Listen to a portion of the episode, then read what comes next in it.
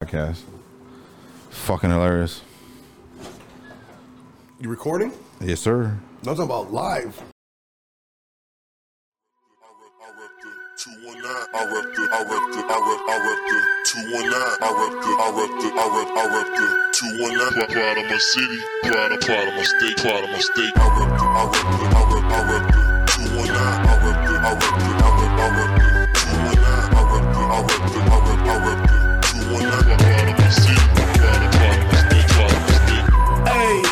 your motherfucking finger. Yeah, yeah nigga, put your motherfucking finger. Hey, get your motherfucking finger. Yeah, yeah nigga, put your motherfucking finger. Two one, when nigga squeeze nine really Ruger guns. You don't want no drama, little nigga. We'll do your son. Yeah, we'll do your bad. We'll do your in.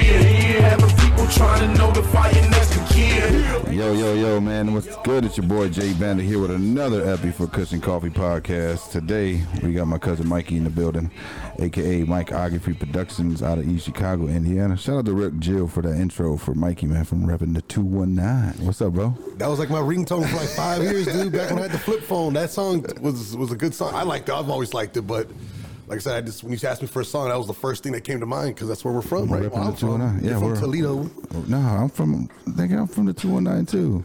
Just because I wasn't raised in the harbor my whole life, I was raised in the north side of East Chicago. Two one nine, man. That was the perfect thing. Yeah, the harbor side is the only reason why my, my wife stays there. So it's like, damn, whatever. It's not the bad side. It's the good side, man. Actually, that part is actually the best, quietest side in the harbor, I think. I tell people all the time from Columbus to, to I mean, yeah, Columbus Drive to Chicago. Ave, You're safe. You're good, man. A fucking the other side of Columbus, though, that's a different story. North or south? North or south? That's where uh, the bad people. so what's good, man? Appreciate you coming on the show. Uh, tell them a little bit about yourself, your credentials, where they can find you, such and such that, before we get into another conversation here. Well, first off, man, thank you for having me, man. It's been a long time overdue. But um, if you're on Facebook, it's pretty simple, like photography. But you can find me under Mikeography. On Instagram, Mikeography as well, just underscore at the end. You'll notice me because my logo's a tripod with the M. But uh, I've been doing photography. I've been around the game since I was 10 years old. Obviously, you know, I know you know the backstory to me, but a lot of people obviously out there don't. My dad's been doing it since he was a young, it was a little boy with his uncle, and uh, growing up, we uh, we were brought into the industry pretty young, man. We've pretty much been in everything: video, photography, photo booths. You know, now obviously the three the 360, but you know, video converting, man, making decals, T-shirts, man. My dad was like to me the definition of a, a real version superhero.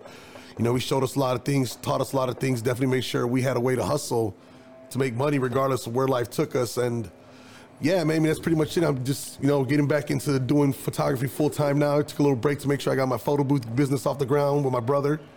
Um, big shout out to my brother Nino Brown. Um, you know, so now that he's taking care of that, I'm moving back into photography full time. That's what's up, man. So back in, when your dad started all this, man, that you always just like his little helper type shit, like always with him, going on shoots and shit like that when you were young. Man, he called me the work the work mule, man. I did all the heavy lifting, but I mean, over time, I think he knew. Like I've always said, is I think my dad always knew I was gonna have a hard time taking uh, orders from like a, a boss or something. So he always told me like, I'm gonna show you how to make money. He's like, cause with you, I'm a little uh, a little skeptical. yeah. So over time, he started showing me stuff, and it's funny because growing up, he told his uncle that I'm not gonna be a photographer, and that's what I told my dad. Like, that I'm not doing this for. I'm not gonna do this. There's no way in hell you're gonna get me to do this. To be a photographer full time. Yeah, to do photography at all. 'cause to me, I was forced as a little man, not understanding what he was trying to show me. And as time evolved over time, you know, being with him, I was just like, damn, I can make some money. And when he decided to step out, I was doing video. And I said, like, what are you gonna do with all the equipment? He was like, I'm gonna sell it. I'm like, nah, man, can't let you do that. There's a lot of money there. You know, you're not gonna get what you pay. And there's, to me, I saw potential that I could step in. So that's why I jumped in. So that's crazy too, because you talk about like you felt like you were forced kind of to be a photographer or whatever. Because like sometimes I feel like that's the way my son feels. And as a father, dog, as because you don't have no kids, right? Not that I know of. So as a father, you know, all you trying to do is just show your kids the way. Like, uh, you know, I, I I didn't really have a father figure like that. My dad was in my life, but he wasn't really in my life. He I lived with him when uh, we were in Toledo, living in Toledo from like 13 to like 17. So like those four years of grace period. But I did learn work ethic from him, so that was one grateful thing, and learn how to work hard at things. He That's always, one thing I wish I would have picked up a little bit better. yeah, just working that hard. Like I, I, I tried not to, cause I was like raised by my mom, so it was like different. I get away a lot more shit just without no man figure in my life type shit. You know what I'm saying? Everybody out there with no fathers probably don't understand what I'm talking about. You get away more shit. See, that's why I feel like when it came down to me, like my dad did so much discipline on my older brother. My mom was always on my sister.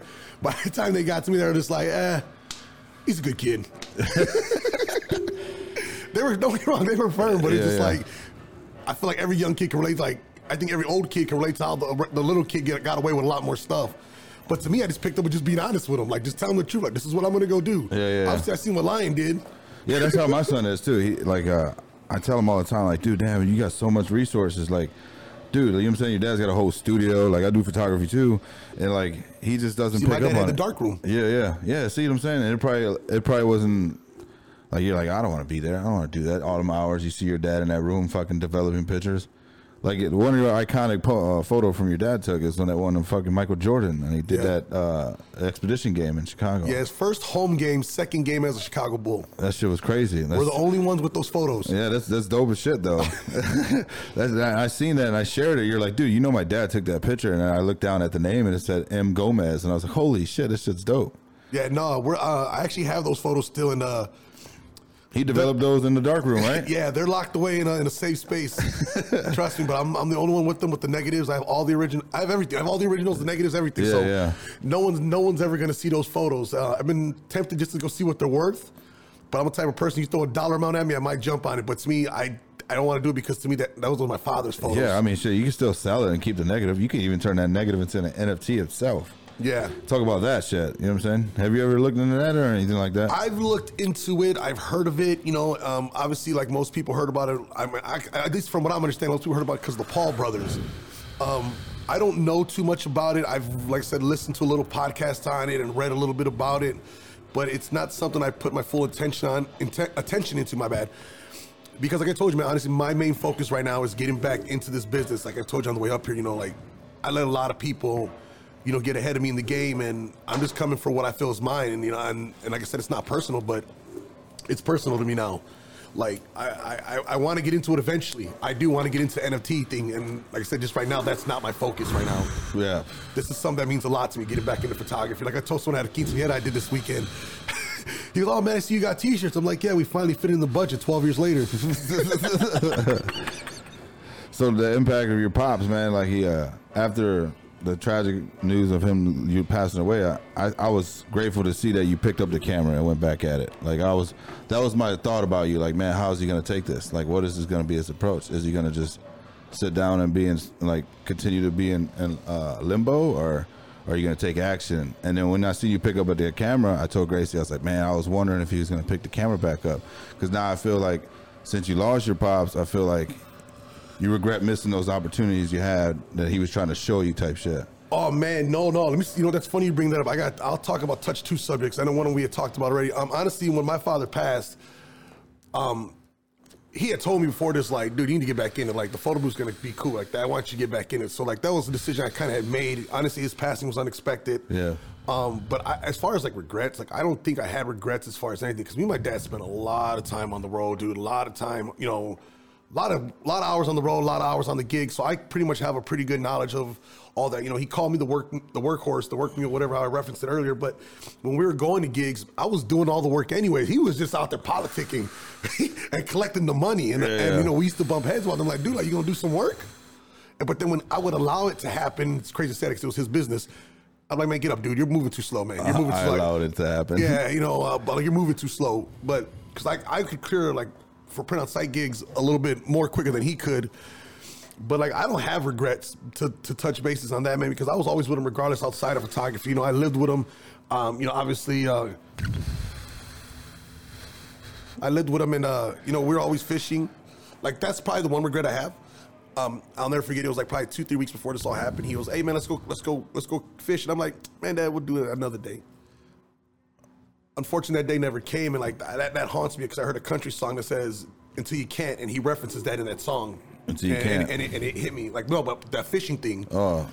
But I mean, like I said, I have no regrets, and I was thankful around that time. I met a, I met a, a friend came back into my life, man, and uh, who's still in my life to this day, and she made sure that I uh, I didn't go down that road or you know stay in one place for long. You know, she kept me motivated. She kept me dri- driven. She's actually helping me now uh, with my my business. That's dope. She uh she actually had a promo video I posted of our photo booth uh thing. Our promo video for and video thing. She's actually the, the girl, the young lady welcoming you into the photo booth. Okay. So um, and you know, like to me, that's great. You know that she's still involved and she helped me do. You know, like that. Without her, I don't know where I would have been. um, I tell her all the time, man, thank you. She's like, you don't got to thank me. You know, through grace, God's grace, that I'm I'm here to do this for not just you, for a lot of people. But she did a lot for me. She didn't have to do so. Like I think all the time I spent with him and her helping me definitely was something like I w- I w- I'm thankful for because I didn't have regret with anything. Yeah, yeah, yeah. I'm happy the way I moved. And you know, like it's crazy because I knew the camera was going to be the only way I could stay connected to him. So that's why I knew I had to pick it back up. Yeah. Like even now, I wear his dog tag with me everywhere I go to every gig. You know, I, he, so he's always with me. But I had told this to my mom and my sister and my brother. You know, who have high expectations of me, and you know, like this is the last thing I got of him. If I stop doing this, well, he's gone forever. Without him, I wouldn't be doing this. Right? Here. I wouldn't be sitting in this podcast. Yeah. You know, like, and to me, like, I'd have been a fool to let that go.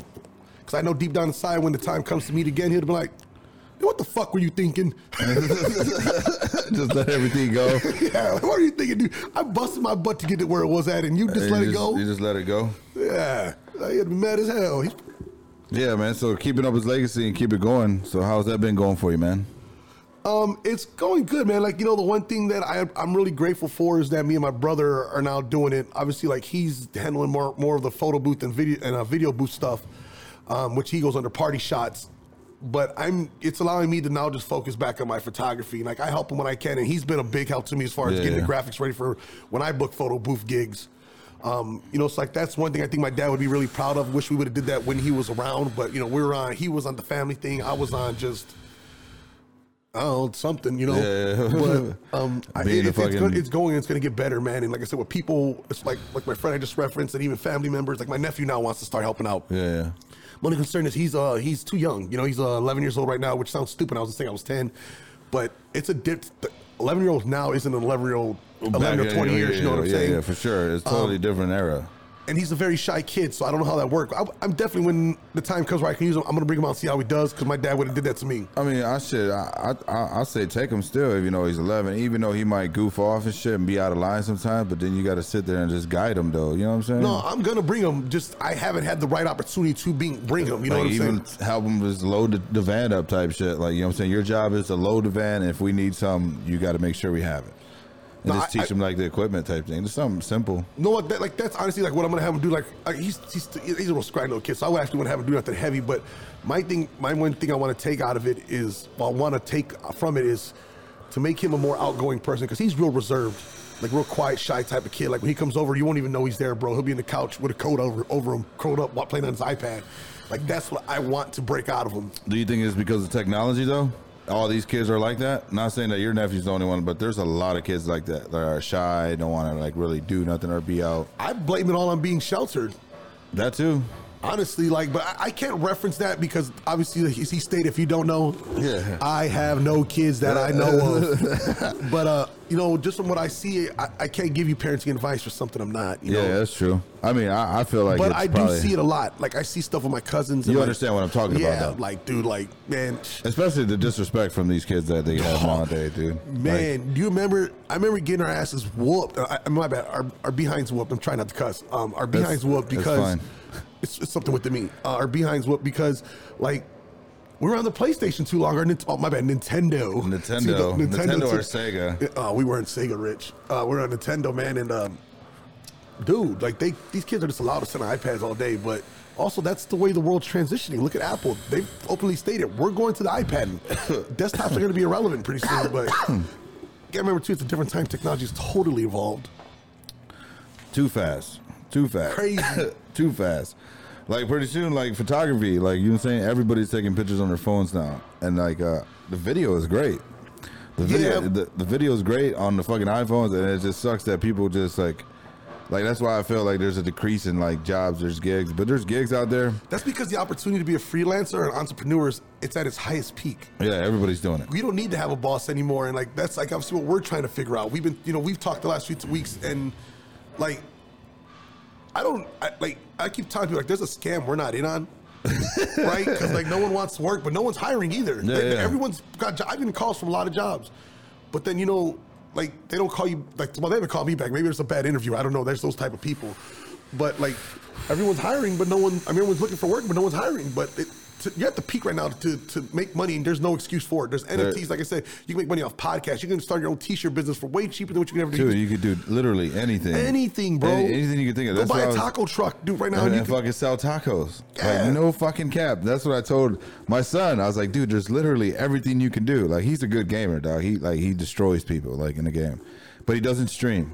He doesn't make clips. He doesn't do none of that shit. Like, and I tell him like, dog, you know your dad's got all the fucking video editing programs that you can do to download your clips and make them all and put them on YouTube and you even broadcasting yourself and he doesn't do it and then I tell him about the other interests like music I got him into music the kid never had a music lesson in his life and he could play the drums like you know what I'm saying keep a rhythm keep a create a rhythm and it's just like dog like what's good and now he took my I don't know if he still plays it but he took my guitar from here Well, you, you know, that's one thing. That's that's a talent. So if he picked that up just naturally, that dude's a beast. Because I, I I I can't do only instrument I play. I'm not gonna say, but um, you know, it, it's it's it's it's it's But- talent, man.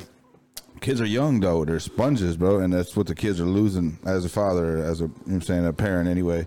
Like kids are losing that creativity. Like you know what i'm saying? They're forced to be like in this position of where people just give them a tablet just to make them be quiet instead of just spending time like it's hard to be a parent because gracie does it with three kids. I, I applaud her for that because it's and then it allows me to do all the things that i do and then I, like uh it's like damn my wife's a strong ass that's a full 24-7 job bro that shit don't stop for her Why you think I haven't applied for it yet? so it's like, damn, and I got five of these kids. So it's like, and I'm trying to keep them motivated, man. And it's hard too because they go through certain things like personalities, you know what I'm saying, and whatever they're dealing with at school or at homes. You know what I'm saying? It's it's kind of crazy to balance all that shit on top of me trying to chase dreams and keep my fucking focus straight. You know what I'm saying? That's it's just well, crazy. just know dreams become reality as long as you keep chasing and you're doing a hell of a job on it. From Yeah. an outsider looking in. yeah, we got to keep going though. You know what I'm saying? We got to start helping each other establish that next step too. You know what I'm saying? Like, Oh man, I told you, I'm all in. Whatever you need, do let me know. I'm only, I'm literally like six houses down from you. That's where it's at, man. You know what I'm saying? We we here colliding now, talking stories, smoking some kush. Even though Mikey, you don't get high. I know this. I know this, Mikey. But I'm gonna get you high today. Yeah, you know, because it, it's it's it's a beautiful thing. Like I said, when you try to push that on them too. But you know, I read some the other day, man, and, and it's funny.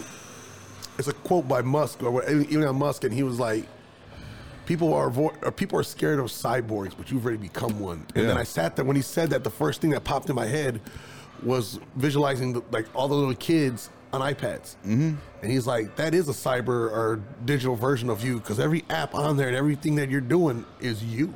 yeah. So don't say that you're not a cyborg. And I think someone else that he was interviewing with some rap, uh, I think Post Malone. Post Malone, that's a lie. He's like, no, it's the truth. If I grab that phone, I guarantee you, I, I could tell that's your phone. And I was just like, oh, don't grab my iPad. But like to me, it was just like, like that's true, you know, Bro, because that's you true. have you have you technically like your own algorithm, though. Yeah. Like you have your own interest base. Like our timelines, our timelines in this room won't be the same if we scroll through it. We probably won't see the same subjects or same content that we see because we have different interests. And it's crazy how like it, uh, there's a damn what's this dude's name? I don't know if you ever seen Social Dilemma on Netflix. not really. But it talked about how like all the apps are fighting for our attention. How they got, they call it mindless scrolling when you keep just watching videos and scrolling and scrolling. I'm guilty of it. I did it before. All the time. you know what I'm saying? And it's like they want you to be on this app because they can see what you want. And then next thing you know, you think about some shit. Just think about it, and, and then it pops up on your timeline. Yep. yep. Yep. Yep. Yep. Dude, that, that's trip y'all, dude. So I, think, I always try to do that. Make that same face that they got for uh, old boy from Step Brothers. like what the fuck? like, what just happened here? bro they literally they and he talks about how it's manipulates like politicians or poli- political races because they can control who sees what based on their interests and how they vote or whatever fuck. So they could push total democrat out more than anything. That's why the whole fucking facebook and mark zuckerberg was facing in congress about that They're like shit. manipulating you, but you're not. they're- I always said this: they're not the ones manipulating you. You're manipulating yourself because they're going to give you what you search. Why would they send you? Uh, so let's just say you're. Let's just say whatever you're trying to meal prep. Yeah, yeah, yeah. And if you're not looking at meal prep recipes, why would the hell would they send you a meal prep? Why would they send that to you? You know, if you're looking up how to make, you know, sloppy joes, meatloaf, I know it's, you know, like, I always said one time when I read the article, I'm like, they're not manipulating, they're just giving you what you want. Your sh- Your entrance. Yeah, like, why would they, okay, this They're is- pushing a product on you, basically. like a lot of my stuff that pops up, like, are, it's like photography or video based or photo, like, you know, industry based, what I'm doing. Yeah, yeah. You know, so I'm not mad Yeah, at mine, that. mine too. Mine too. I'm not mad that they're not sending me something about how to crochet. like, why would I want to see that? That's not what I'm trying to do. You know, like I was expecting on my mom's page if I scrolled on her Facebook. They pick it up because the voice Yeah. or whatever they hear Well, talking around. They definitely don't hear me mention crochet. Send me some titty shots, anyway. Let me drink my Dunkin' Donuts, man. It's cushion hot, hot chocolate. it's cushion hot chocolate today with Mikey with the extra cream of wheat he got. Cream of wheat. It's fire, bro. You're gonna be mad when he has to pause this podcast because I'm lactose intolerant. Oh, he's gonna go fucking let it let it loose like Niagara No, I'm not. Falls. I'm not. I'm not. Man. As long as it wasn't a large. As long as it wasn't a large, we're good. Shit. So, uh, how long you been in the game and shooting photography? You started. You said you started with video first, though, huh? Your dad did the photography part. Man, I started. I started with Polaroids when I was like 10. So, my I said my dad You still got the Polaroid camera. Oh hell, that thing got thrown away years ago, man. pictures? You got any pictures laying No, around? No. So what I used to do was I used to take Polaroid pictures of couples when I go to like events with my father. So when you have to take them, you have to take them like either on the right or the left side, you know, because you want them as far off as possible.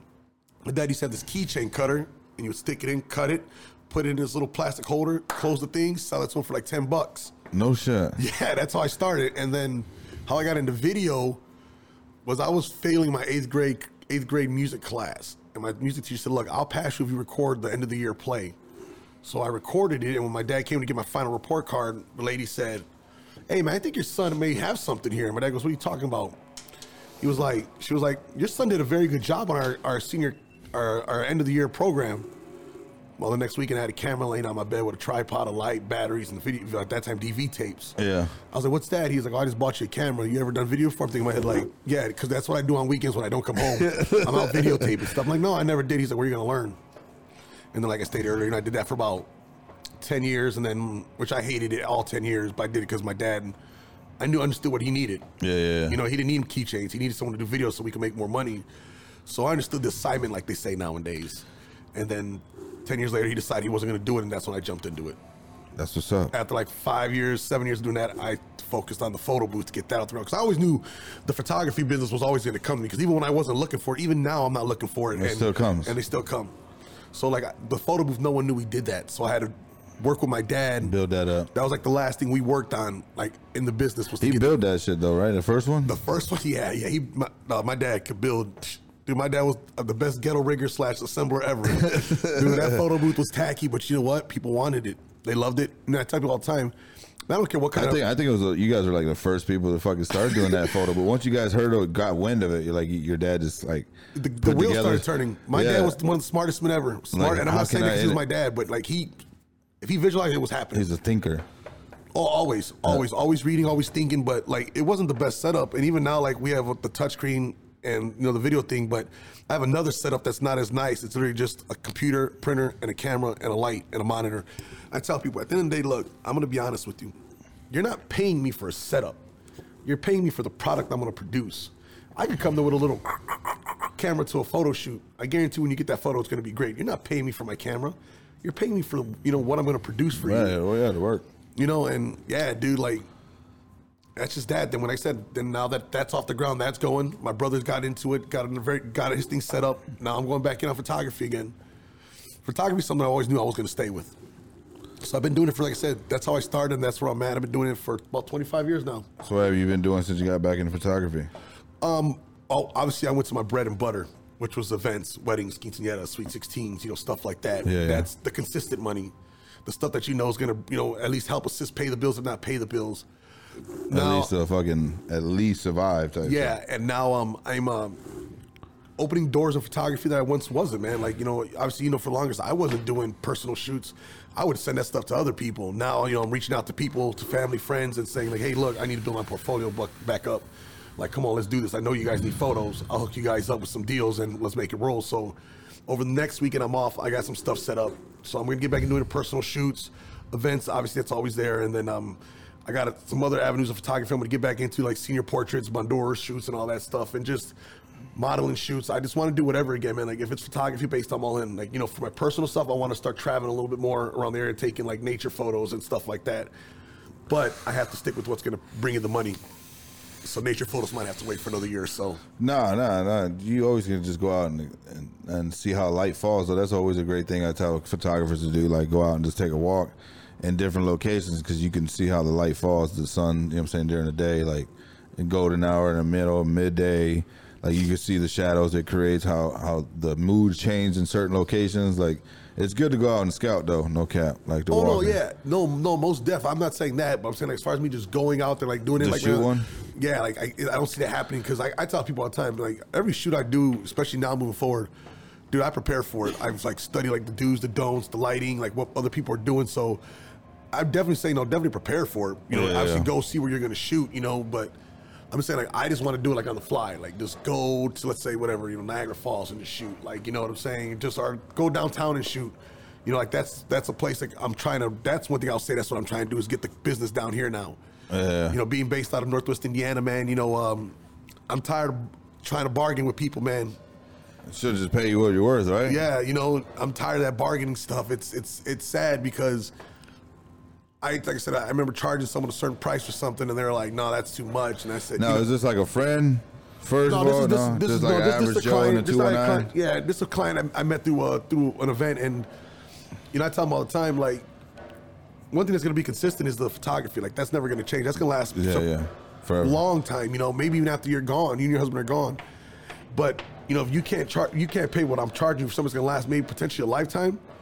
Then that's sad because you know, like, it's just to me, this is where I want to be. I don't want to be in Northwest Indiana. There's just a vibe there that I'm not cool with anymore, and it really irks my soul. Yeah, irks your soul Yeah. to the core, huh? Yeah, like, that's why I don't associate with a lot of people anymore. I just stay to myself and focus on what I need to focus on. Like I said, it's nothing True, personal. that's- It's nothing all- personal, but it's personal That's this all, year. you, all you got to do is like just focus on yourself, and then everything will just evolve and fall in place. You know, because I'm thankful for the people I got with me, the guy I got with me to help me. Because I know, like, when we're driving up, you were talking about like how you always wanted somebody with you when you're out, and you had to adjust to doing it on your own. You know, and like that's what I'm at the point where I'm trying to adjust. Because as much as I got the help, I need to understand that they're not always going to be there. They got their own personal lives they have to they Yeah. have to attend to. You know, and like I need to be okay with being alone. That's not something I'm comfortable with. Yeah. But I have to. It's okay to be uncomfortable because that means you pretty soon you will be comfortable to that. Yeah, exactly. That's like um, that's like some of the greatest times when I'm here by myself, and it's just like I'm getting shit done, but I'm just staying focused. But sometimes I forget I have a life because I just be in here, bro, and I be by myself. Though it took me a while to get over that too. So it's not easy, just because you're used to having people. But eventually, like you eventually you will be alone. You know what I'm saying? And it sucks to think that, but that's reality of life. You know what I'm saying? Like eventually, one, nigga, I heard the most saddest shit one day on Clubhouse. Like I had this individual was around Thanksgiving, and this dude literally sat in the room for the the, the 36 hours that it was open for. And uh, he said, I literally sat in this room because I have no family. I'm the last one living of my family. Like, you know what I'm saying? Can you imagine feeling like that dude and having nobody to go to? Like his whole family was gone and he was the only one living out of his family. Like, and then you being that alone. And then Jesus. I was just like, damn, that shit kind of crazy. And struck to me like, you got to start being able to do shit alone because eventually that's the that's it. You, That's you, a dark, lonely place. Unfortunately, that you know, obviously he didn't wish for. Yeah, yeah, but to be alone and not really have no family, bro. Like you have nobody to go to visit, go see, no auntie, no uncle, no, no brothers, no sister. You know what I'm saying? That shit had to be fucked up. Like I, You know, I, I feel that way about people that are at bars on holidays. Like I'd be like, damn, dude, like, they couldn't be with their family right like, now. yeah, like. I remember one day. It's, this is gonna sound stupid because like I remember I had a friend hit me up, and she was like, "Hey, dude, like let's get up and have a drink." I'm like, "Dude, it's Valentine. I mean, it's, it's Thanksgiving." But we had left our, our family event early because it's this nice little distance. My cousin Mona always does it now, and uh, always a good time, good food. It's just a nice long little drive. So we left early. So I'm like, yeah, let's do it. Went to a bar, dude. It was packed. I'm just like, dude, is it this bad with people and their family? Like People to me, rather that just drink their sorrows away, bro. I'd rather just spend it with my family, you know. But man, I, I couldn't see myself being like, even if I if I didn't have a good good like I guess relationship with my family, I would not be like, let's go to a bar. Yeah, yeah, yeah. Be the worst place to go to on a holiday, right? Like, fuck. But even But like, it, but that's way that's I mean family traditions have died over the years though, and uh, the the strength of the family. I felt like, bro, and my family anyway. It's like it's totally different compared to me growing up. Oh yeah, oh yeah, oh yeah, yeah. And then you know what I'm saying the What discipline. happened to the cousin sleepovers? That shit don't happen no more know, either. dude. Fucking uh, I don't know, fucking Theos and shit got a little too crazy, and then that was in one in No, one the in one problem is family. everyone got nice houses now. Nobody wants to come by. Shit, like, nah, you can't come by. you can't touch that. You can't can't, touch that. Like, nah, man. But I was thinking about that the other day. Like last things, this Thanksgiving, I'm like, man. Like I remember being like, we're all going to my uncle Gilbert's house, and we're going to you know my Theo Rosa's house, and no one like at all. Yeah, that's what no we one was do. Even, no one was even talking about them. Like, dude, like, what's, Like parties and shit. like, what's going on? It's like the, we're too end up- Americanized now, dog. And then they, they, want they and then they and then, and then they earn a, they end on certain times. Like what the hell? I remember uncles walking out like at two, three in the morning. to get back on subject about moving out of Indiana because uh you know just because you said you're sick of it. That's what, like I, I feel the same way about it, man. Like that's why I kind of moved my way, migrate myself to Chicago a couple years ago, and it's just like started networking with people. That's like the main thing is networking and getting out here and doing footwork. yeah, Like that's like the main thing, and you don't know who you're gonna meet. Sometimes you gotta do a lot of shit for free too. Like that's how I got myself in the door, and then getting gigs down to Atlanta, and then like, like Florida and Miami, and like shit like that. But it was fucking just straight legit shit, just chilling, just networking with people, and then next thing you know, doors open, doors open. Like going out to big events like uh, the Super Bowl and shit too, like that. That shit helps too to get your name out there because there's always somebody that needs a photographer around those event times or a videographer. And if you're on hand, guess thank what? you. Yeah. what do you want? Yep. How much you need? A thousand? Let's go. You know, I was telling a friend the other day like how I wanted to start doing it out here, and she was like, "Dude, that's like that's a cool idea." Like honestly, bro, I noticed when, when in the summertime when you go downtown, you know, everyone wants to be at that beam. Everyone wants to be at that beam. So what I was thinking about doing was just going down there one day in the summer and just snapping pictures of people handing out business cards. Hey, here, here, here's my card. I don't want nothing from you. I just want you to go to the page and take my photo. Because like that's how um, like I, I tell this to people all the time. Ninety about ninety seven percent of my business from people I don't even know. Yeah. No. no. I've never met a day in my life. I've sold my work to people without ever even meeting them. Yeah. Without even showing them anything.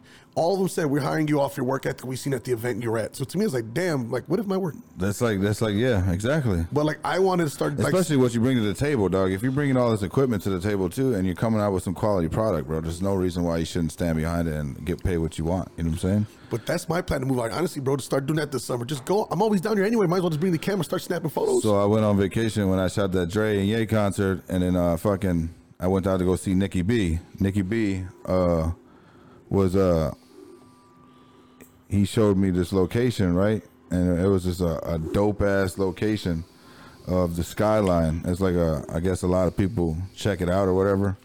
And he was like, "Bro, you can come over here and just give drone shots of people, bro, and charge like a hundred dollars a drone clip, like all day." And within like the twenty minutes we were there, there was like thirty people that came through just to come take a selfie real quick in that location, because it was a beautiful location.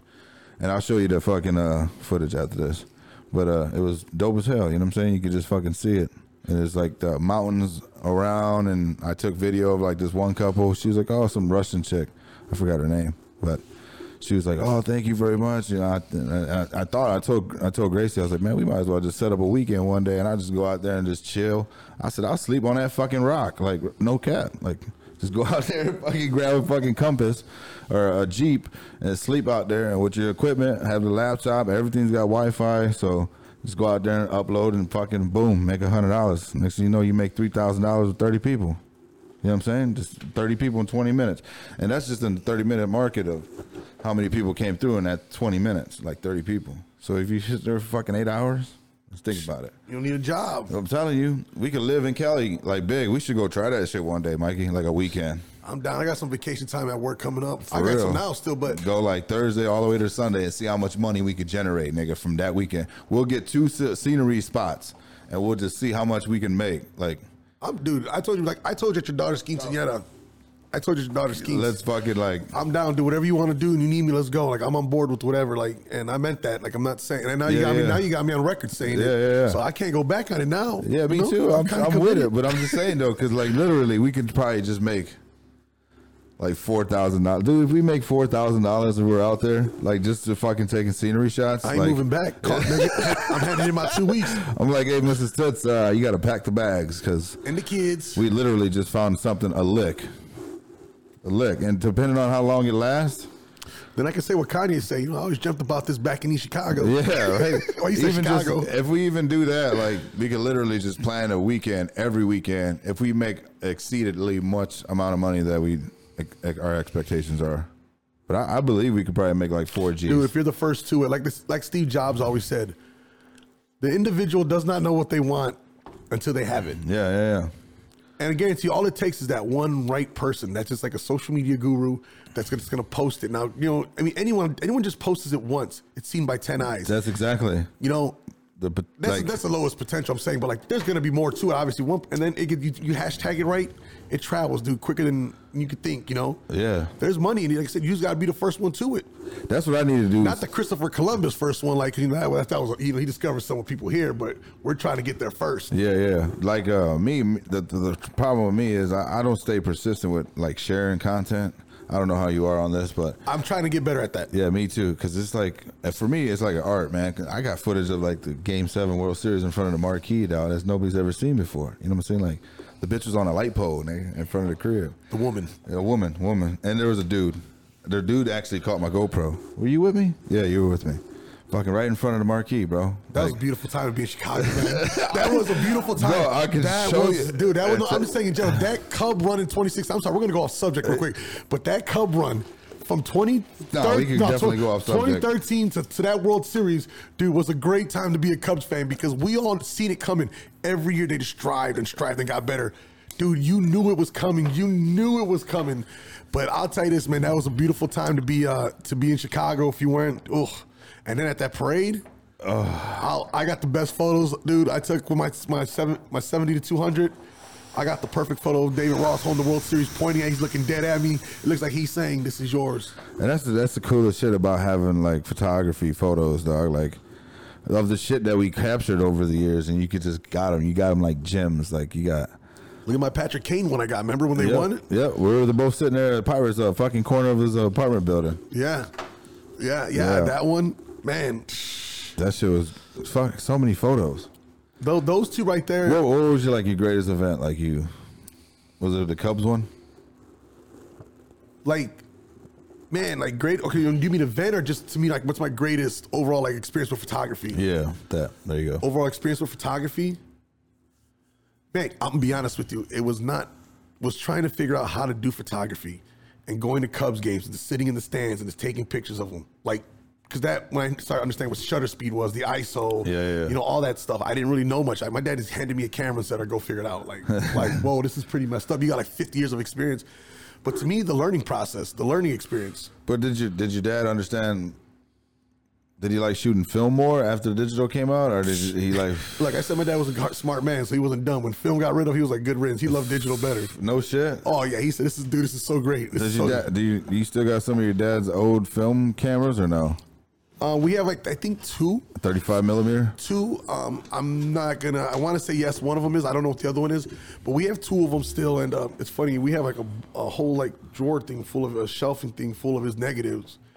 Man, my dad shot like pictures of Hulk Hogan. Then when they came to uh, to the Civic Center to wrestle, like in film, Rowdy Roddy Piper, you know, Jimmy Su- Sipper, Jimmy, Jimmy Fly Snuka, Koko B. Ware. I'm totally obviously age dropping right now. For those who don't understand who I'm saying, we're too old. you're talking about like fucking eighties. Yeah, but my greatest experience overall was the process. I can't say it was any event. Damn, that's crazy how you tell about age dropping now because we're talking about certain times of fucking year of fucking. Damn, remember where that kid? We heard somebody say that shit. Like, damn, Totally age dropping right now, Yeah, bro. totally fucking If you age know who they are, we're old. Just let me say that we're we were we are those drunk uncles now and drunk tias.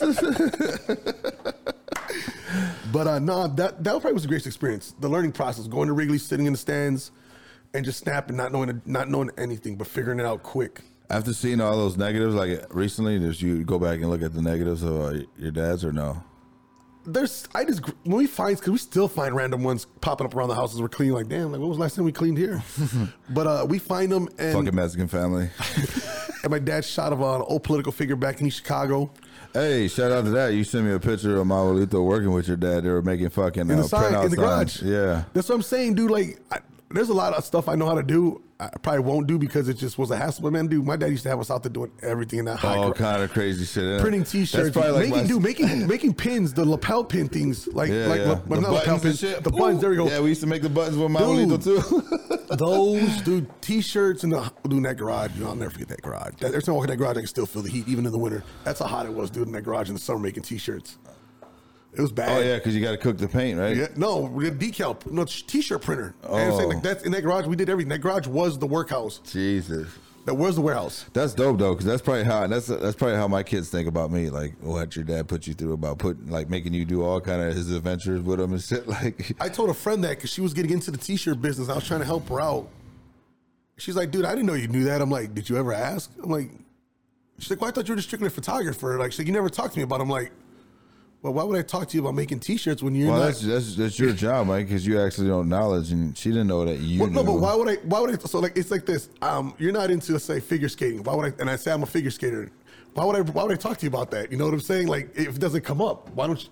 But think about it. She But knew. it. knew she knew that. you- She's you been knew- my friend my whole life. But you you knew knowledge about it though. You could have been like, hey, I, I Um, know about this. Like, what, but she, that's why I was giving it to her when, now that she's making the t-shirts. But if you're my friend for like my whole life, I think you would have known we were making t-shirts at some point. That's true. Like you didn't know I like hockey, and like you're Yeah. like you're like, what the fuck, man? You just shocked the shit out of me. You like hockey? I was like, yeah, nigga, why? Because I'm fucking. Why? I can't like it's a sport, nigga.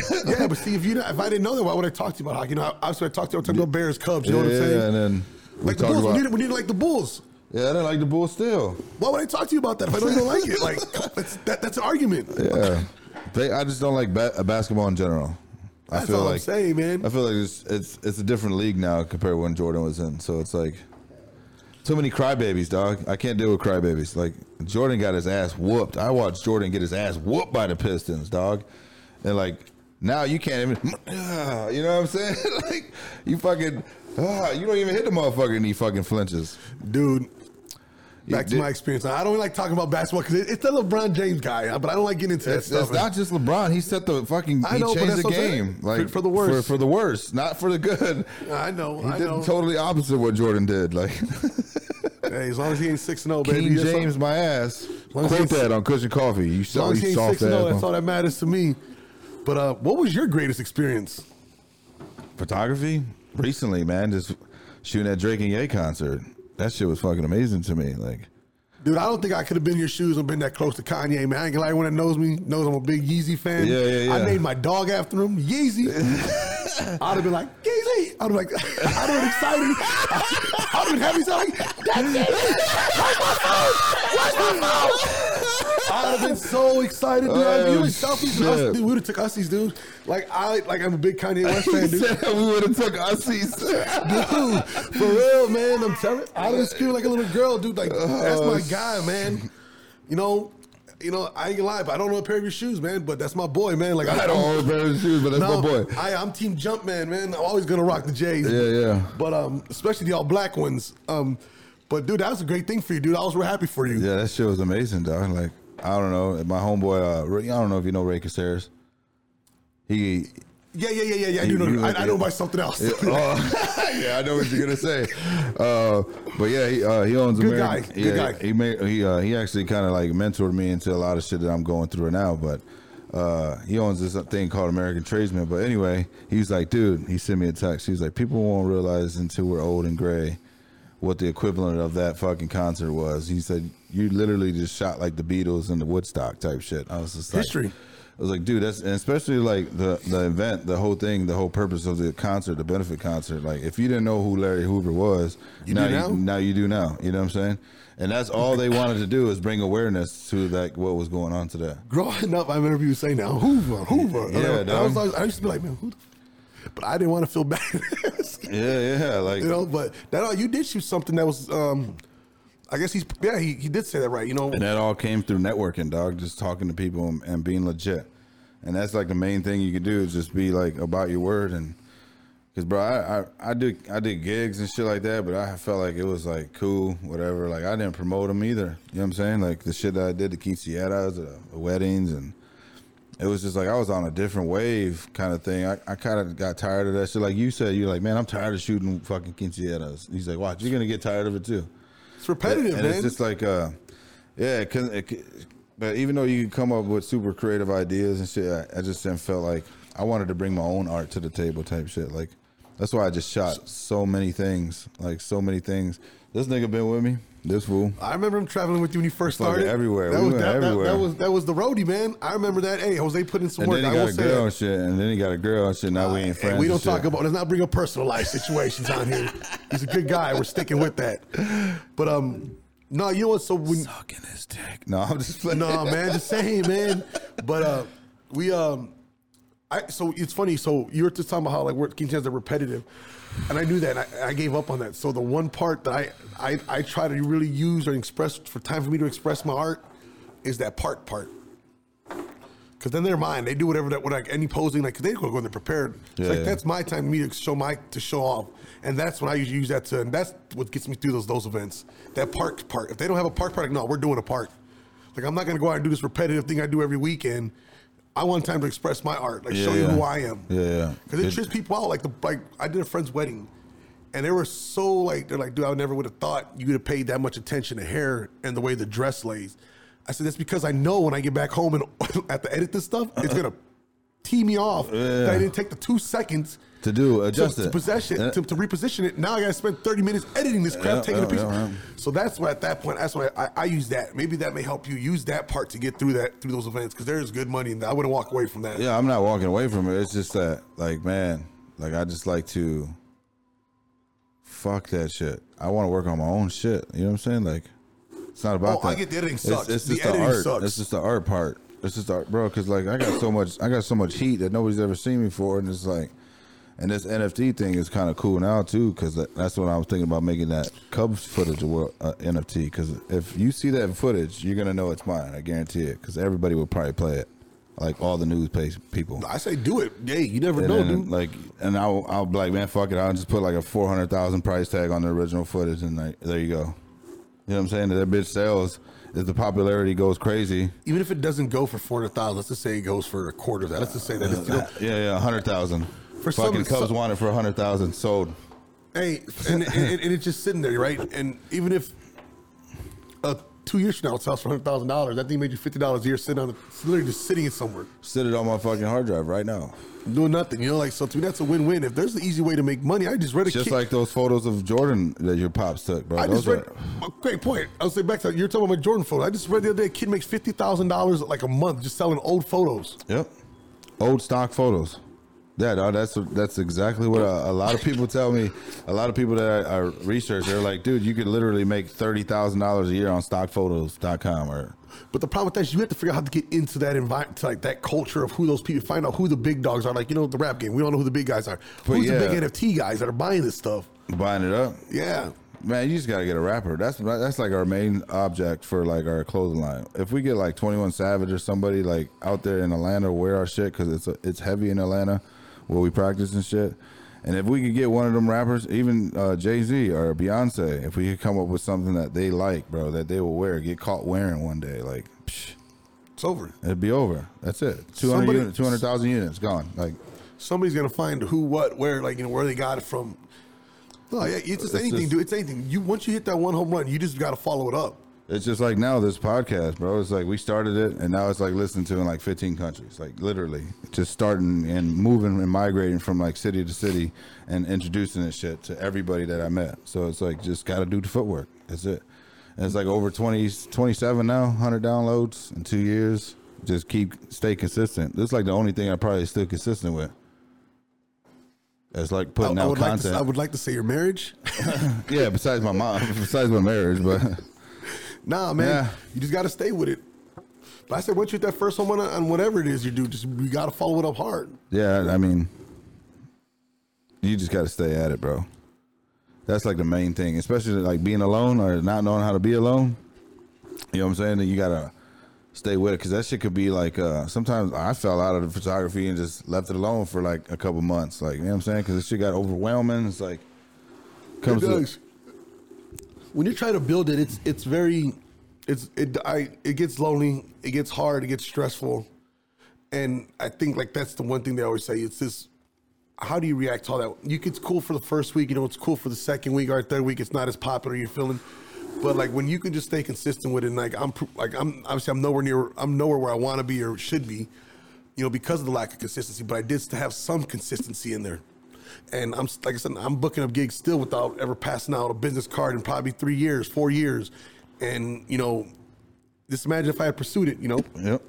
like Exactly. really, like I'm like I'm going into it now. Yeah, yeah. It'd probably be a lot better. So that's what I'm saying. When you hit that first home run, which I'm trying to do now with every gig that I do, is to stay consistent. Because especially with uh, us, us adding stuff to it, it's getting it's picking up. It's getting more and more and more. yeah, and that's what I'm saying. Like with NFT, dude, when you hit that, we, we you have to so we you have to just stay with it, keep going, come with another home run. Yeah, the NFT it would be a blessing if that shit comes through. So what you got coming up, man? I got this shoot tomorrow with a friend. We're doing a boudoir shoot, and uh, that's gonna be uh, my first time doing one in um, some time, man. But um, you know, she reached out to me. We talked pricing, you know, and uh, we set everything up. And tomorrow's the due the date for it, and I'm looking forward, man. I put a lot of hours into prepping as far as you know, um, you know, um, posing, lighting, what I want to do as far as all that, and you know, just overall the do's, the don'ts, what to say, what not to say, you know, Yeah. and just that, man, just prepping to it. You know, like I got some other stuff coming up next week, like I mentioned, some family shoots. Um, prepping for that too now is, you know, I feel like I'm good with that. I'm just going over my notes for tomorrow, but like now. When I go home tonight, I'm gonna go over some videos, but just prepping for now for my family shoots. Don't want to be repetitive with the posing, Yeah, yeah. you know. That's what that's what I tell a lot of people too. And when we do some shit, I was like, man, I don't want to do anything cliche. I want to come out with something bold and different. That's like kind of what happened. it's crazy because like a lot of the families I've shot, I've been older ones, and you try to do that, they're not really too for it. So like I'm these people, I'm actually younger, or younger, younger families. So we're gonna see how that goes. I'm gonna try to do that too because a lot of people I shot are older, older families. yeah, yeah. They're just like traditional photo Yeah. type shit. Yeah. Remember the old school photos where people didn't even smile? They just stood there like fucking for forty seconds because the aperture had to be open or the shutter speed had to be open for ninety seconds. Yeah, man, that's that's what I got coming up. Like I said, trying to get back into those avenues of just all all all type of photography. Man, that's just the goal. Photography. You need me to shoot it out there. So you ain't doing video no more. You're just doing uh, Uh, video to an extent. I am still doing video. I'm just not going to do video as far as weddings and quinceañeras. Like I'm already shooting photography. I'm not going to sit at home and edit it. That takes a lot of time, right? That's why I, I was telling you that we need a fucking squad, dog. Like we literally need like a like a team of editors that could just push it out. Because I would love to do video more, but it's like, but when you become everything, when you when you become everything and every aspect of, uh, Stopped again. that's probably a fool. But uh, no, you know, it, yeah, video like I want to stick to like more promotional stuff, like more product type based stuff. Not Yeah, yeah. not not not weddings or quinceañeras. It's oh, it's. If you understand why your videographer charges a lot, trust me, it's hard. I'm speaking up for those guys, and I'm not even one of them like that. Pay the man. Yeah, because they have no idea how much time it takes, man, to go through film, and you edited all these fucking pieces. First, you got to go through everything to pick out your shots. Then you got to listen to the music. Then you got to sync the shit up. Then you got to chop it up. Then you got to do add effects. And you want to, you know what I'm saying? That shit takes Color time. Color grading, and then you, man, bro, people don't understand that shit. But it's, if like as far as videos, it's only going to be some quick, like nothing more than 45 seconds. That's why I told my wife. I said, we are not no longer booking video shoots because I'm the only one editing. Hito was editing, but he got uh, some things going on. So, like, we wanted a whole editor to keep moving, but it's like, bro, we can't, we can't, we can't do both. We photos is simple. Boom, boom, boom, done. You know what I'm saying? Well, I had a friend that was trying to learn it, and I told him I'm all for them coming on board, but they're gonna have to edit. And the moment I said editing, that my piece, they didn't want to do it. I'm like, well, look, man, I'm not doing all the work. I'll get you the gigs. I'll get you booked. That's not the issue. The problem's gonna buy, come with Editing. editing. Yeah, we need somebody to edit. That's like the keyest thing. Not even that. If you're gonna get involved in video, uh, anything, not just video, anything, anything. I don't care if it's basketball, golf, whatever. You need to see your mess ups. Cause trust me, if I would have never like that was my problem for the longest. My dad was doing the editing for me. I never knew when I messed up, so I started doing the editing. Yeah, yeah. When that's when I bought my own iMac, and uh, dude, I was like, holy crap! Like, dude, why'd you ever tell me I sucked? He's like, cause you didn't want to edit them. So why am I gonna tell you your mistakes? You need to learn on your own. That's how my dad always was though. Yeah, Yeah, you have to learn on your own. And uh, no, editing sucks. That's the one reason why I won't do wedding kings. Promo videos, I'll go shoot for two, three hours and you know make something of a nice for you. Yeah, but yeah. The, 12, 10 hour days. Oh no, those days are over for me, honey. no more, no more. Send somebody out for those. Now if they ain't gonna edit, Now that they ain't gonna edit it. hey, you gonna record it, but you gonna edit it. I'm not Oh, gonna you, you take care of the photos though. Yeah, all day, all day, all day, all day, all day, all day. So how, how's the transition with your brother coming along, man, helping out and shit like that? It's brotherly love. Let me say that. no, uh, it's actually going good, man. You know, we have our bump, we bump heads, but that's because he's like my dad a lot. Like, Big brother role. yeah, yeah, yeah, yeah, yeah, yeah, yeah, yeah. yeah. It's because he's like my dad. You know, he wants me to learn everything hands on, and me, it's like, dude, you're teaching me stuff I don't need to know right now. But that has come back to to haunt me, and I get it. Like he's like he's like he wants me to know how to set everything up and troubleshoot everything, which I get. I want to learn that. But the problem, with my brother, is he's too detailed, man. like too detailed, man. Like, dude, just show me how to fix it. Don't tell me, like, don't tell me what color to say. Like, man, this is the one you moved. You know, like my brother's just too detailed. But you know what? Then day, man, he's a good dude, man. He's smart. I'm glad that we know we're working together to get this to help. Well, I want to help him and get myself back into it a little bit more. But yeah, and I'm glad we're working together. It's cool, man. It's cool, man. It's real good. Like I said, I wish we would have did it earlier before my dad was gone. But he had family though, and he had kids and stuff. Yeah, That's, he was ready to grow up. he, oh, you weren't ready to grow he up was ready to grow. He was ready to be a family man. You know. I just want to know if Ma's still making meatloaf later. No. no, no, man. Just you know, he, he, you know, the love of his life came. Now he got the kids and all that stuff. So you know, he went and did that, no problem. But he still did it. We just weren't working together. Like he was doing his own thing, I was doing my thing. But now we're trying to work together. Yeah. You know, he's still his his brand. You know, he does party shots, which he took over my dad's stuff for that, and I took obviously over the photography that my dad mainly did. Yeah. Um, but we're just trying to put them together so we can help each other, you know, move forward. I can't say it's really been an issue. That's a good thing. Besides, you know, that's not even an issue. Just him being a big brother, you know, making sure he wants the best for me. Yeah, calling me out on for my calling me out on my BS, you know? Do you, do you feel like uh, a lot of family members do that, but you get more like? Have you ever been a part of that? Like where people just look at your faults, but you don't really ad- admit to those faults because you know they're faults, but you just get like 'Cause that realization pri- sucks, in dude. pride and pride, and you just be like, oh fuck off, whatever, and then My mom, my dad always did that. Obviously, I think that's every father should do that. Call their kid out on their, you know, their BS. the bullshit. Yeah, yeah. My dad used to call me Mikey Manana. Why? Because you say everything you'll do it tomorrow. I'll do it tomorrow. I'll I'll, do it. I'll do it tomorrow. Mikey, Mikey, Mikey, Mikey Manana, dude. That Mikey Mayana. Yeah, that was my name, dude, Mikey Manana. But my dad was always quick to do it. You know, moms are moms. You know, moms are gonna always get on you regardless of what. You know, even if you did it or not. You know, you're the closest one at the time, so you're the one that you know. Yeah, yeah. Like Jamie used to get it every time the vet used to cry. Nigga, what, what's your sister crying for? It's your fault. Like poor kid. But my brother, I can't really say. I mean, I, remember growing up him being like that, but I mean, I don't have a problem with him like calling me out on it. Yeah, yeah. I think like he knew that day as well. All of us knew that like it was it was up to him. You know, like he he did a lot for my dad around that time, which my dad did a lot for him too, growing him up. You know, my dad was that was my dad's pride and joy right there. Nino Brown, his man Yeah, Doofy yeah. Doofy Brown. But uh, you know, like my brother, he stepped up big when we lost my father.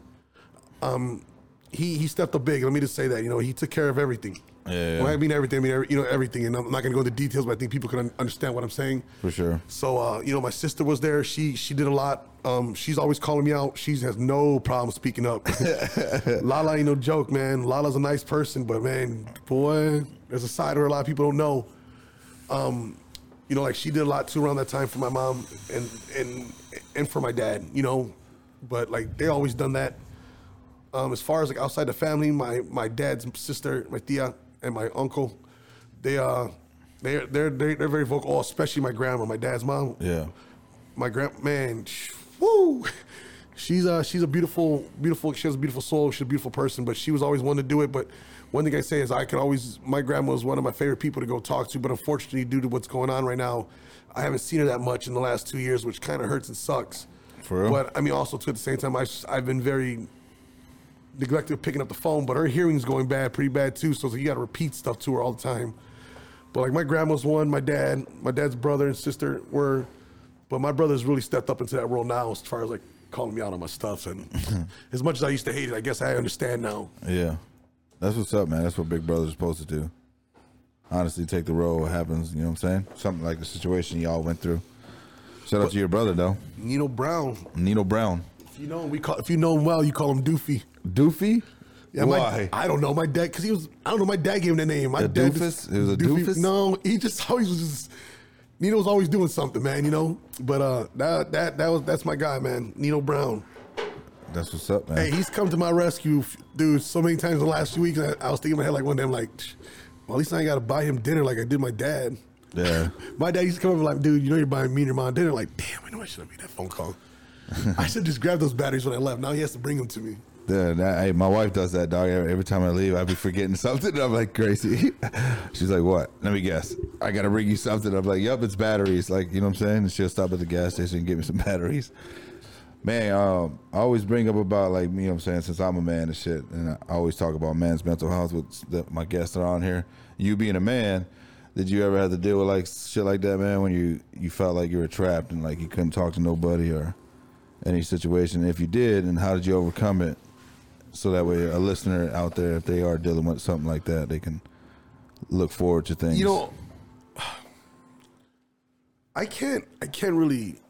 I, don't, I, I mean, off the top of my head, I want to say this. I, I'm a very vocal person. yeah, Um, I, I, I mean, obviously, you know, like I told you, maybe the listeners could tell, it's hard to get me to shut up. Um, I'm very vocal, but like, I, I feel like I haven't gone through that yet. But like, I have, an, I guess, a viewpoint on that. Because if I have a problem or an issue, I try to speak up on it right away. You know, Yeah. like I try to just get it on the air. Because I've realized growing up when I was a younger kid, I was a very, very sad kid because I didn't speak up on a lot of things. And I learned sometimes it's good to. s- I'm trying to guess figure out how to, when, what to say and what not to say now at this point in life. But I'm a very vocal person, so I haven't ran into that. But I could just say this much, man. You know, it's sad to see that you know the men that have opened up, you know, especially like celebrity wise, they're quick to be called out and made fun of. You know, it is sad to see that. But I just don't get why you know people think that as a man, you know, we we have to keep everything inside and you know but you see them the same people making fun of them at some point in time calling awareness for mental health. Yeah, yeah, but it's like why would i want to tell you i have a mental issue or an addiction problem or any kind of problem? Yeah, yeah. chances are you're going to go tell the world and it, that's what eats at us that we can't we feel like we can't speak up because we're going to get made fun of. We're going to look as the weakest when we're supposed to be the strongest figure in most people's lives. Still human though. yeah, like we go through it, like you know, like we go through it just as bad, if not worse. We just have to keep it quiet, and it sucks because I feel like that that at times was causes a lot of abuse to physical abuse, not just in relationships, but in in, in life. Is why because we can't speak of what, what our problem is. Yeah, yeah. Especially to trust our people with those feelings or whatever, because they'll just use them against you. Yeah. like you can't literally trust nobody. That's crazy, man. Yeah. What are your viewpoints? my viewpoints is just dealing with it and then uh, getting over it. Like a lot of people just sometimes just drink their sorrows. That's why I, I would drink a lot, just getting past the pain type shit. You know what I'm saying? But now that I quit Hey, drinking, I was that same way. and, and, and now that I quit drinking, and then it's just like, nah, I smoke some weed and just chill, and just think about it. Meditation helps a lot, man, because you get down to focusing. Because I'm a big spiritual person now, so it's like that kind of helped me adjust to everything. And then the people around me that I started meeting, that started coming through my pathways, that helped me get and excel better. You know what I'm saying? To be a better person, to look past things, to try to be a better person in general and be a better husband, be a better father, you know what I'm saying? Like try to be all above and just like that. I'm not a mean dad, dude, but just don't piss me off. You know what I'm saying? Just do what you're told. And I just want my kids to excel in things like they have the opportunity to like more than I have type shit because they have way more than I had. I don't get how kids fail to like homework. Yeah, How do you get right. on your homework, dude. Type the question in on the internet. And I, t- I tell my kids, man, like you just got to study, man. Just if you like something, study hard at it, go after it. You know what I'm saying? Don't let nobody take no, tell you I'm different. saying like that's why you like we say that things are easier and more they have more opportunities. I'm saying like I don't get people fail fail homework. Like there's so many opportunities, so many ways. Just not just to get you can at at fingertips. So me, uh, I don't know if you remember this, but my son and them they were all in the front of the crib, right, building ramps, building ramps, and they thought it was cool. One successful jump, the first one was successful, and I go in the crib before I go in the crib because nigga, I used to build ramps before. You know what I'm saying? So they were like, motherfucker. I told them before I said, one of you motherfuckers gonna get hurt. Cause y'all, y'all think y'all know how to build a ramp. That's not a sturdy ramp. Next thing you know, like two, three minutes later, my son hit the ramp again. And he ended up fucking biffing it. Bah, the ramp breaks apart, and he fucking just eats it. Boom, right on the floor, and he started crying on the floor. I said, "What did I tell you before I walked in the door? Didn't I tell y'all something was gonna happen because y'all don't know how to build ramps? It was a different era for me back then. Like we used to do that shit on big wheels. You know what I'm saying? Going down dirt hills and shit, hitting the ramps. Shout out just- to the big wheel, dude. Shout out to the big wheel, boy. telling our age again a little bit. A little. Damn, the big wheel. nah, dude. Yeah, uh, it's just the opportunity. Like, thing, like I see, like my my nephews. I'm just thinking, like, man, you guys just don't know how easy you have it, man. Like, this is this is the day and age that we're, man. We we had it like this. psh, Bro, we, I'll, I'll be a millionaire. We were on the we were on the as it was evolving now. Yeah, AOL.com and shit. Age dropping. Send nudes. Send nudes. ASL. Um, you know, like, dude, there's opportunities. Dude, at, dude, the advantages are crazy right now. Man, that shit's nuts. Like the shit that like you can literally do on the internet. Like I tell my kids this shit all the time. Like you literally have a computer in the palm of your hand. Like you have an encyclopedia to look up anything that you want to learn about on in the palm of your hand. Like you can learn how to run a business just from reading everything on your fucking phone. Like literally. Yeah, no, it's true. It's true, dude. You can. That's what I'm saying. Like when, when you said that, there's so many opportunities and stuff like that. I'm like, dude, they do, man. They, it's crazy, man. Kids just don't realize, man. And then growing up to uh in the dot com era, man, like when you you said you had to deal with that fucking AOL dial up. You know how many internet girlfriends I had, dude? How many how many what? I was internet girlfriends. I never even met. fucking reaching to California and shit and fucking Spain. oh, talking to all kind of weird ass people. Dude. Age, sex, location. What's up? Age, sex, location. Are we a couple? oh, are we a couple? We dating? We internet cyber fucking girlfriends? Man, that's crazy. That's Dude, the- crazy. the chats- compared to compared to Facebook now, like pa- the party chats, the chats. We went from uh, we went to, we went from opportunities to party chats. We're age dropping again, people. We're sorry. We're sorry. We're young at heart. So that's like the transition though from like if we would have took note of what was coming fucking moving forward, like bro, literally we had the opportunities but missed them because we weren't paying attention. Coming to financial, Well, because it was made to be looked at as a bad thing. what the internet? Yeah, remember like when people were like, "Oh, you can't do that." Like you see stories on people like making millions, and then like you and my, well, at least I know I've heard like growing up from my my I guess the adult figures in my life. That's stupid. That's that's impossible what they did. Well, now the impossible is possible. It's always been impossible. But I'm saying, but it was viewed as a bad thing growing up. Like how I was always told like you can't go online and do that because that's that's that's, that's a one in a million type person. But man, it's becoming more and more common now. Like you know, like That's because they don't want you to know the secret, dog. But that's say this is back then. Now it's viewed as a good thing. Now they're like, go make those TikTok videos, go make those YouTube videos. There's Yeah. kids out there making millions opening toys. How about pay me to open this water? Like- They do. Well, they just did. And they just fucking give you like a fucking a hundred a hundred million views just for somebody splat on the water. Like what the fuck is that? Dude, I'm saying like it's so easy now. Now it's viewed as a good thing. But like financial education, though, what- like how do you? Needs to be uh, teach better. Because I suck at it now. yeah, And I'm not gonna. I'm bad at it. I'm 36 now. Wait, yeah, gonna be 37. Yeah, 36. like financial maintenance, and I guess financial in general just needs to be t- taught. And it's crazy how they remove that from like they don't even teach nothing about. it. You have to go learn on your own. They teach you how to pay bills. yeah, So Robert Kenisha Noah, I don't know if you know him, Rich Dad Poor Dad. You ever heard of it? I've heard of him, but I've, I've I listened to a few of his little podcasts, but not. Well, His- first his- of all, let me not say little because they're, they're they're highly subscribed to. But I've listened to a few of his podcasts. Yeah, he's got this whole audio book on YouTube too. You can listen to. It's like six and a half hours. But uh, I made that shit like my my Bible, and literally like changed my life on how I address and spending cash and shit now. No, I agree because like I said, even as an adult, I, suck at it. I suck at it, dude. Every adult does. That's the whole purpose of the system. Like I was always viewed it so look, I always just real quick, I always viewed credit cards as a bad thing, right? That's how I was told to view. The other day I watched I watched a video and this guy was like, the worst thing ever given to the human consumer was uh was a debit card. He goes, there's more safety in having a credit card than than a debit card. Because every dollar you spent helps you do nothing to improve your credit, and your credit is what you need to move forward. And I was just like, damn, this dude got a point. That's true. the, the secret too, also to have the credit card, is not to use it. Well, he's just saying literally. no, I like, not to use it. Keep it was- at zero balance, and that's where you get 100 percent more. Uh, like, because you're not using their credit. You know what I'm saying? They want you to use it though, because they want you to pay the interest. You know I'm saying? If you look at your credit report, it tells you like too. If you keep it at zero, you get a higher credit rating because you're not using no credit.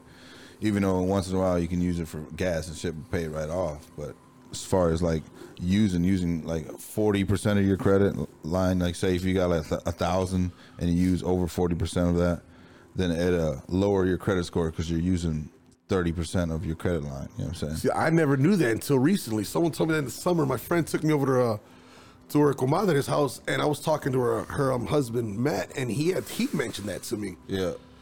and he was because he's I that was the reason why she invited me over there was because I was trying to get my credit straight, and she was like, you know, I want you to come talk to my my friend, my friend's husband. She said he's just a And- friend.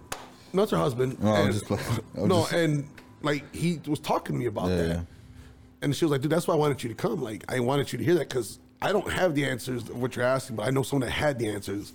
So I just learned that this summer. You know, he's like, stand to 35 percent. Don't go over that. Your credit skyrocket right away. Yeah, usually stay zero or ten percent in between zero and ten percent. You're that's what my credit rating says. So like, I just learned how to build all that shit when I learned about that rich dad poor dad dog. No cap. Like No it- lie, that is something I've been wanting to get. It's But the book, It's li- it's, I'm not- it's literally a Bible, dog. You got to make the shit your Bible. Like I'm on this new one called Think to Get Rich.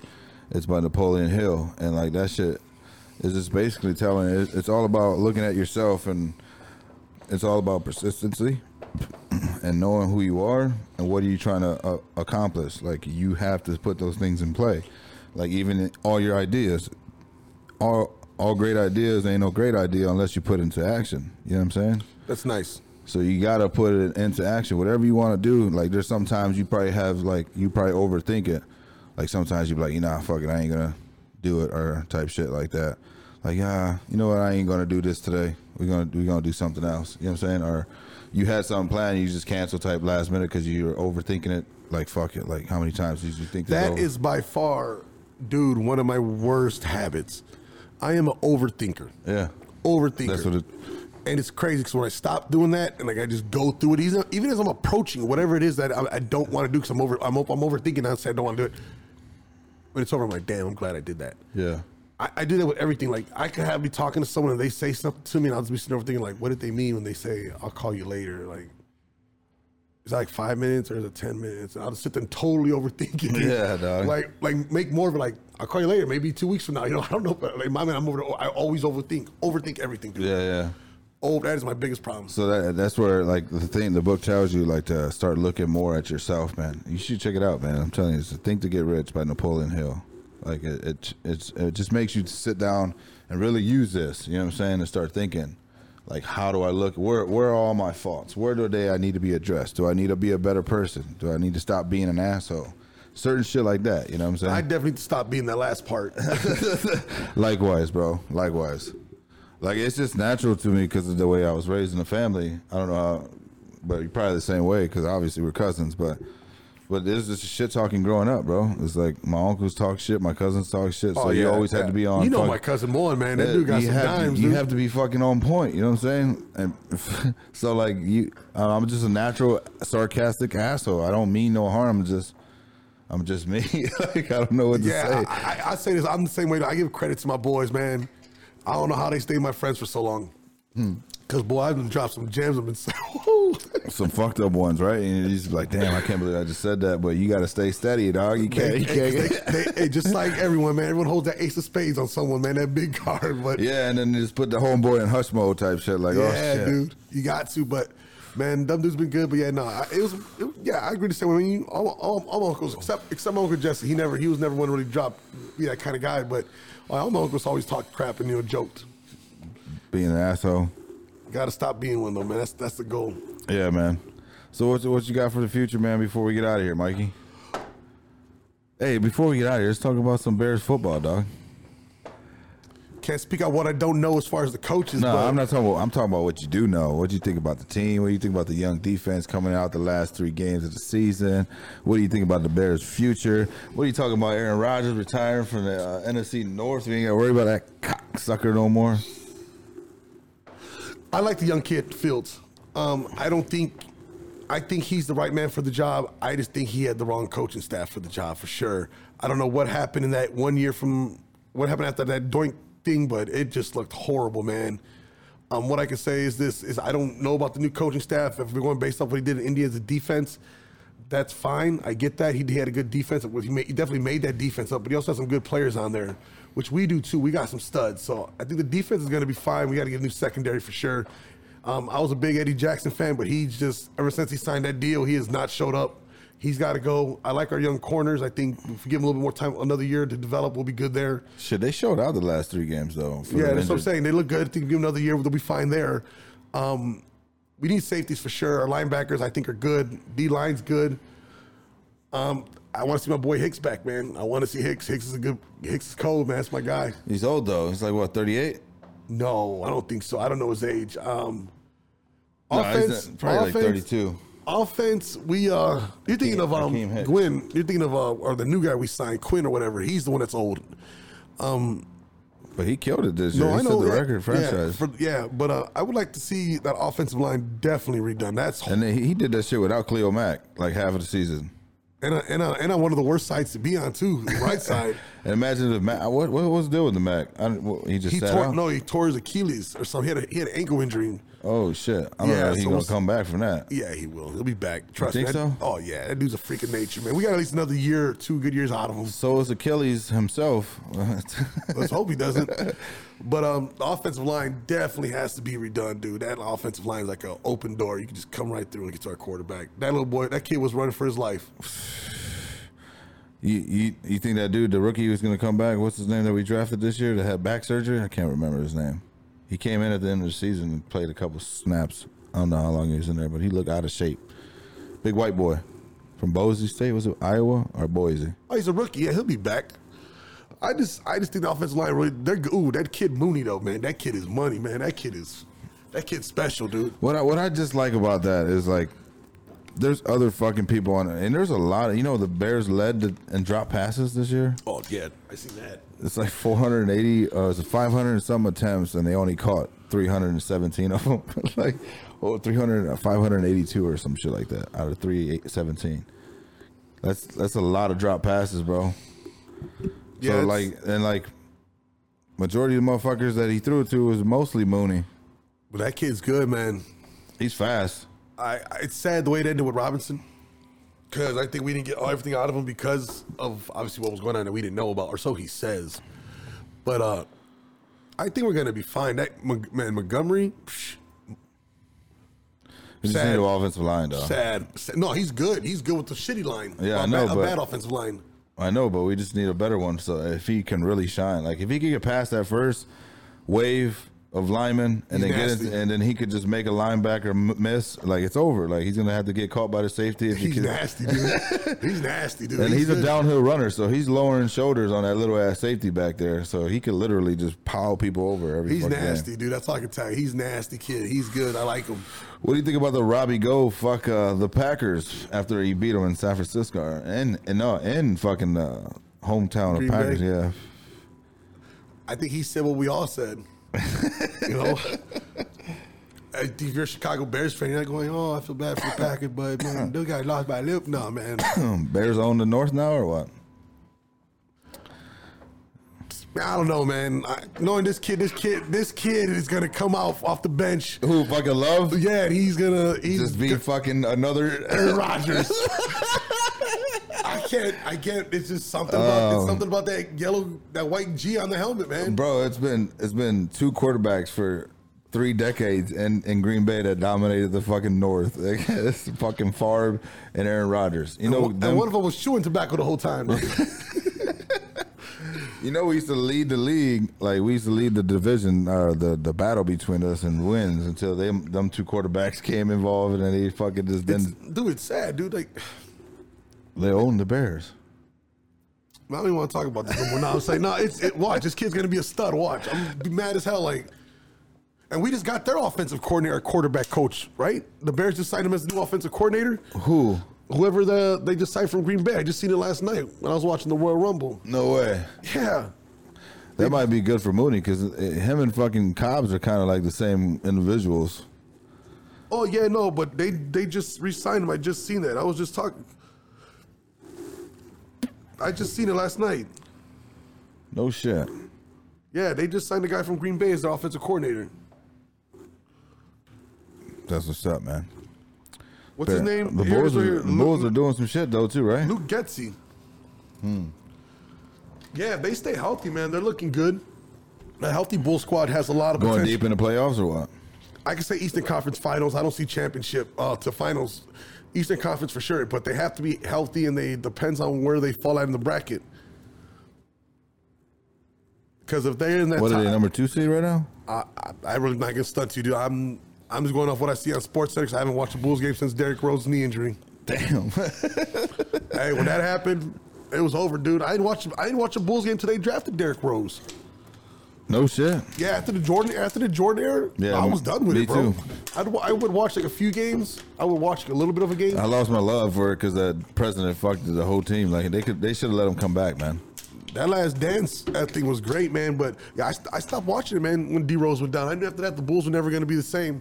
When he came back, I watched like the nine games he played. but that was it, man. And he tore his uh, a meniscus after that, right? He right? tore his whole, he tore his whole knee up. Bang, Hey, man. it's good that he came back. He went He's up looking, to he's, Timberwolves look- he's looking good though now. Yeah. He looks healthy. So maybe he did know something we didn't know. Hey, so is he, is he, you think he come back? Chance he come back to retire next year? Come I- and play a couple years? I personally wouldn't. The way the city did him, hell no, no. he, he said he wants to come back. I, I'm saying I personally went after the way they were talking out, talking about him because he obviously knew something we didn't know. That's why he wanted to sit out. He knew his knee wasn't ready. So he got back in because his knee was. He was medically cleared to play, but he kept saying like I'm, I don't feel it, like it doesn't feel right. But because everything lined up right with the guess the, The, exams, the, exam, the doctors and shit, like go play. out there. And yeah. you know, he had to go play. But I mean, no shit. I didn't know that. well, he didn't have to play, but there would have been definitely would have been some repercussions of him not playing if he's medically cleared. That just popped up right now. We just hired Luke Getsy. Told you. See, I'm ahead of ESPN. Pay me. no, but uh, That nigga about the news fast right here on Christian Coffee Boy. no, but um, you know, it's it's. It's, those were gonna be repercussions, but that, he didn't. He was. He, he said he didn't feel it. That he was ready to come back. Damn, I didn't know that.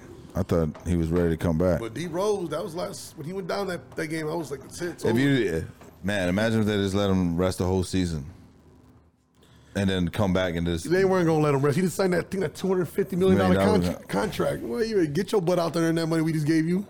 that's fucked up. When the money's more important than the man's health. You know what I'm saying? This But is like that- this that's why they- documentary I just watched. Uh, called The Pharmacy, The Pharmacist on Netflix. Check it out. It's where this dude he's he lost his son because he, he went down to the Ninth Ward in New Orleans to go buy some crack, and the dude shot him. You know what I'm saying? So the cops seemed like they didn't care about him at all. You know I'm saying this is just another crackhead getting shot, whatever. So they really didn't do an investigation. So the dad ended up doing the investigation upon himself, and he fucking ended up finding out information and got the dude fucking in trial. Found this girl that was a witness. She was out there buying crack too, but she knew the dude that actually shot the dude. You know what I'm saying? Shot her his son, and then he, he goes after the guy, gets him, gets him trial, whatever. So he feels like damn. But he was a pharmacist, so he's seen all these kids coming in with the prescription for oxycontins after his son died. And he started seeing like his son and these kids, like, dude, they're like young as hell and they're getting these strong ass pain medications. Like, where the fuck are they getting it from? So he does another investigation on this other doctor. Long story short, man, this dude just fucking, you know what I'm saying? Investigated himself, found the crackhead that killed his son. Yeah, it's a good fucking documentary. Check I'll it look out. into it. Can you imagine, can you how- imagine how to deep be you that witness? Yeah, man. Yeah, she was scared as shit. It's it's all in there, bro. The doctor gets interviewed. The guy who shot his son gets interviewed because he. I was looking at it more from perspective. Imagine the judge asking you, "What what were you doing at the scene of crime?" I was buying more crack. What about you? Like, But but it, it, I'm just talking about how deep the system is and how like they literally had evidence against this doctor, bro, and they're just saying no, she's a professional and like she knows what she's doing. But literally making hundreds of millions of dollars just giving out prescriptions because these Kids. pharmacies are paying it to her too because she's giving out this so many amounts. So this dude goes after the pharma, pharmaceutical companies and shit. And it just opens a day, uh, open a gate for all these pill mills to start happening, where people just go, and that's how the opiate. And then next thing you know, what do they go to? Heroin. So you can't sit here and tell me like something more deep is running the country to keep us at a state like, like they allow shit like that to happen, bro, openly. But you you're you're gonna Because go they're bu- feeding their pockets. you- you're gonna go bust down a local drug dealer fucking down the street. Uh, It's when- because that money money will always overvalue an individual's life. I don't care who you are. You can say no, that's not true. Not with me. Psh. Look, at the end of the day, money money. They always say cash is king, but I- it's unfortunate. I don't think that. I think there's only one king, and it's up above us. And um, money will always outrule the, the the the American individual over you know the government. Like if we can make money, their, their lives don't matter. You know what I'm saying? Like look at the war. They're making millions off that war, and innocent people fighting a battle that has nothing really to do with them. Man, I read an article about that shit today about the president, the Ukraine president, telling Biden to stop fucking making overreacting because you're causing chaos for for nothing. I was like, holy shit, what the fuck? Hey, I, this is no way political or anything like that, but I just found that funny as hell. Nah, man, it's sad the way the dollar, the decisions are being made about the population, how the dollar outvalues the lives. Yeah, bro. That's about to affect. Just think about all the people that made the most money this this whole last two years. Look, follow the money trail. Who benefited off all this shit that happened? You- You're talking about billions of dollars that people have made. You're talking about Bill Gates, the son Jeff Bezos. These motherfuckers almost doubled their their millions. their net worth. Yeah, bro, like crazy. Nicola, no, what's the fucking guy's name? Elon Musk. Know what I'm saying? All the motherfuckers are exceeding each other and just growth of money. Like, what are you what are you gonna do with seven hundred and fucking forty billion dollars? Like literally. You could literally give everybody in America a million dollars and it wouldn't, dollars. Oh, uh, it wouldn't even hurt you. It wouldn't even hurt you because you'll make that back in interest. Yeah, because we got to order stuff from Amazon. Duh. Nigga, we'll go crazy if not, you, you think you made that much money now. Nigga, your stock market would go up. Everything. Just give everybody a billion dollars, bro. Like, Just hand it out. Yeah. Just give everybody a billion. Let Give me, everybody buy the- give me your social security. I got you. But the, people are scared because then the people have opportunity to go buy mass pieces of land, and then they won't have Yeah. as much control. The niggas just start declaring their own fucking their own land as like their own fucking country. Bezos is listening to this. My my Zell is W W H We're taking donations today. Yeah, if you're listening to this, man, you can give me give me a hundred mil. I'll be cool with that, man. You don't gotta give me a billion. I'll make that my own hundred mil. I'm Gucci. Hey man, before you get out of here, do you want to say anything to the people out there, man? Take care of yourselves, man. Honestly, remember this at the end of the day. You don't know what someone else is going through. Make it your mission to make someone else's day better. With that being said, my Instagram is M I K E O G R A A P H Y underscore Mikeography on Facebook. Follow me, like me, whatever you gotta do. But honestly, man, man, it's your mission to make someone's day better. Be kind to each other. Peace out, everybody. Love, man. Appreciate you coming on. And follow your dreams. And follow your dreams. Never stop chasing. This is another epi from Cushion Coffee Podcast. That was my cousin Mikeography Productions coming through, man. Appreciate you coming through. And always out there networking, man. Stay stay true. And let's go.